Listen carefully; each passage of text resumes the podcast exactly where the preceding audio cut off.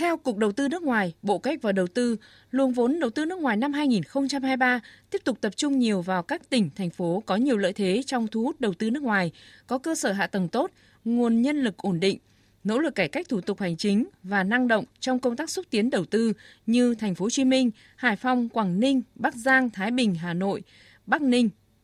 Thành phố Hồ Chí Minh, trung tâm sản xuất và dịch vụ công nghệ cao lớn nhất, có 18 khu công nghiệp, khu chế xuất và khu công nghệ cao, là mô hình thành công nhất Việt Nam, thu hút 5,4 tỷ đô la.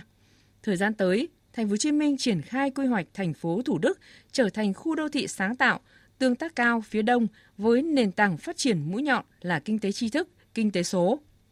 Phó Chủ tịch Ủy ban nhân dân Thành phố Hồ Chí Minh Võ Văn Hoan cho biết, thành phố đang tập trung cải cách thủ tục hành chính, đặc biệt với các dự án đầu tư nước ngoài FDI, hình thành tổ công tác đầu tư chuyên tiếp nhận hồ sơ lập dự án, hỗ trợ các dự án đầu tư của doanh nghiệp nước ngoài.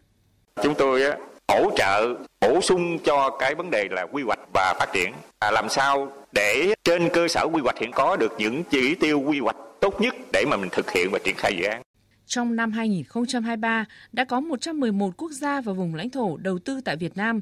Trong đó Singapore dẫn đầu với tổng vốn đầu tư hơn 6,8 tỷ đô la.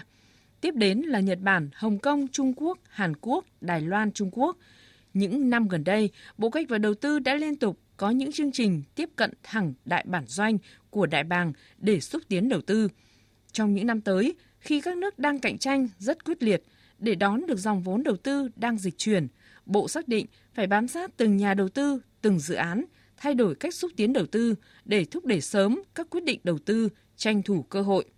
Thứ trưởng Bộ Kế hoạch và Đầu tư Trần Quốc Phương nhấn mạnh.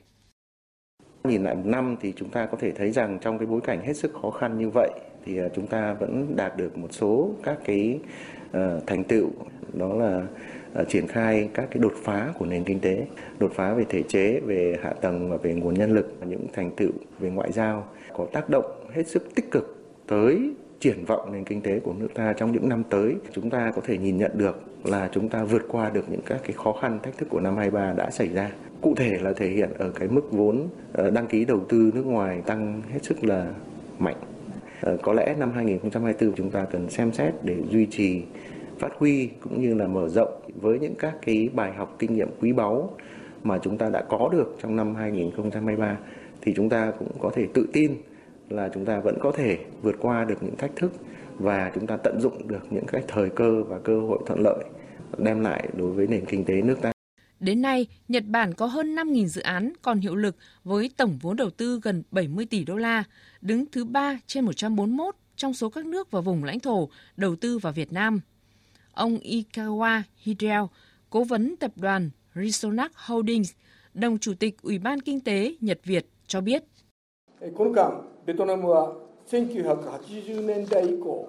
Đến nay, Việt Nam là một quốc gia có tình hình chính trị xã hội ổn định, là thị trường hấp dẫn đầu tư Nhật Bản hàng đầu thế giới với nhiều lĩnh vực khác nhau. Thông qua các hoạt động, Nhật Bản đã có nhiều hợp tác phát triển nền công nghiệp phụ trợ, phát triển nhân lực. Tuy nhiên, chúng tôi đề xuất xây dựng môi trường đầu tư thuận lợi hơn nữa ở Việt Nam. Quan hệ ngoại giao giữa hai nước tiếp tục mở ra nhiều triển vọng hợp tác, khám phá những tiềm năng đầu tư mới. Việt Nam đã trở thành điển hình thành công trên toàn cầu trong thu hút đầu tư nước ngoài khi dòng vốn này tiếp tục xu hướng tăng và chảy vào 18 ngành trong tổng số 21 ngành kinh tế quốc dân. Trong đó ngành công nghiệp chế biến, chế tạo dẫn đầu với tổng vốn đầu tư đạt gần 24 tỷ đô la, chiếm 64,2% tổng vốn đầu tư đăng ký. Trung tâm Đổi mới sáng tạo quốc gia NIC, nơi được kỳ vọng sẽ trở thành trung tâm nghiên cứu và phát triển của khu vực và thế giới và là trung tâm cho ngành công nghiệp bán dẫn Việt Nam. Tỷ phú Jensen Huang của Mỹ vừa sang Việt Nam đã nhận định làn sóng AI mới chính là cơ hội lớn cho Việt Nam. Việt Nam đã chuẩn bị tốt và đây là thời điểm tuyệt vời cho hai bên thiết lập quan hệ chiến lược.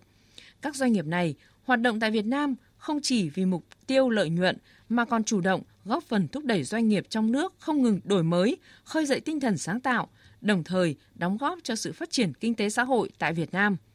Năm 2023 và những năm tiếp theo, dòng vốn FDI đầu tư vào Việt Nam ngày càng được chọn lọc kỹ càng hơn theo hướng ưu tiên dự án FDI công nghệ cao, công nghệ nguồn và tạo lan tỏa với khu vực trong nước.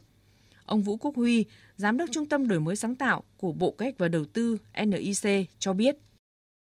Trung tâm Đổi mới sáng tạo quốc gia thúc đẩy cái việc phát triển hệ sinh thái đổi mới sáng tạo Việt Nam, hỗ trợ các doanh nghiệp đổi mới sáng tạo Việt Nam, phát triển nguồn nhân lực đổi mới sáng tạo và xây dựng vận hành cái mạng lưới đổi mới sáng tạo Việt Nam nhằm cái mục tiêu lớn của đất nước là thúc đẩy tăng trưởng kinh tế dựa trên nền tảng khoa học công nghệ và đổi mới sáng tạo thì chúng tôi cũng đã xây dựng được một cái hệ thống các cái đối tác lớn, bao gồm rất nhiều các cái doanh nghiệp tập đoàn trong nước và quốc tế. Rất nhiều các quỹ đầu tư, các cái tổ chức hỗ trợ đổi mới sáng tạo và hệ thống các cái cơ quan quản lý nhà nước kết nối các cái thành tố của hệ sinh thái đổi mới sáng tạo với nhau để tạo ra một cái sự hợp tác hiệu quả, để tạo ra những cái giá trị, các cái công nghệ thúc đẩy việc thương mại hóa thúc đẩy các khởi nghiệp sáng tạo cho những cái công nghệ các cái sản phẩm mới mà phù hợp với lĩnh vực trọng tâm của cuộc cách mạng công nghiệp lần thứ tư. Bức tranh thu hút vốn đầu tư nước ngoài có nhiều khởi sắc, nhưng theo các chuyên gia, trong tương lai có hai yếu tố rủi ro tiềm ẩn đối với dòng vốn đầu tư nước ngoài của Việt Nam. Đó là Việt Nam có thể đang mất đi sự cạnh tranh về thu hút đầu tư nước ngoài so với Ấn Độ, Malaysia, Indonesia. Việt Nam có thể cũng sẽ bị giảm sức hấp dẫn do cơ chế mới về thuế tối thiểu toàn cầu.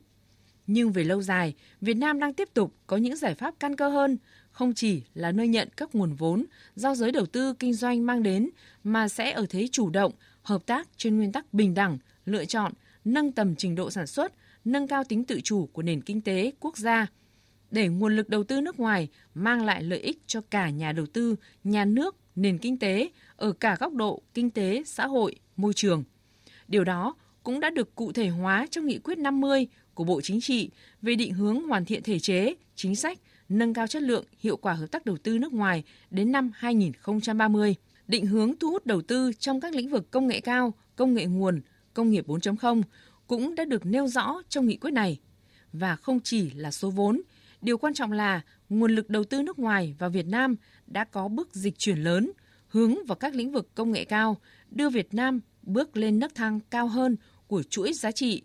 từng bước góp phần hiện thực hóa khát vọng phát triển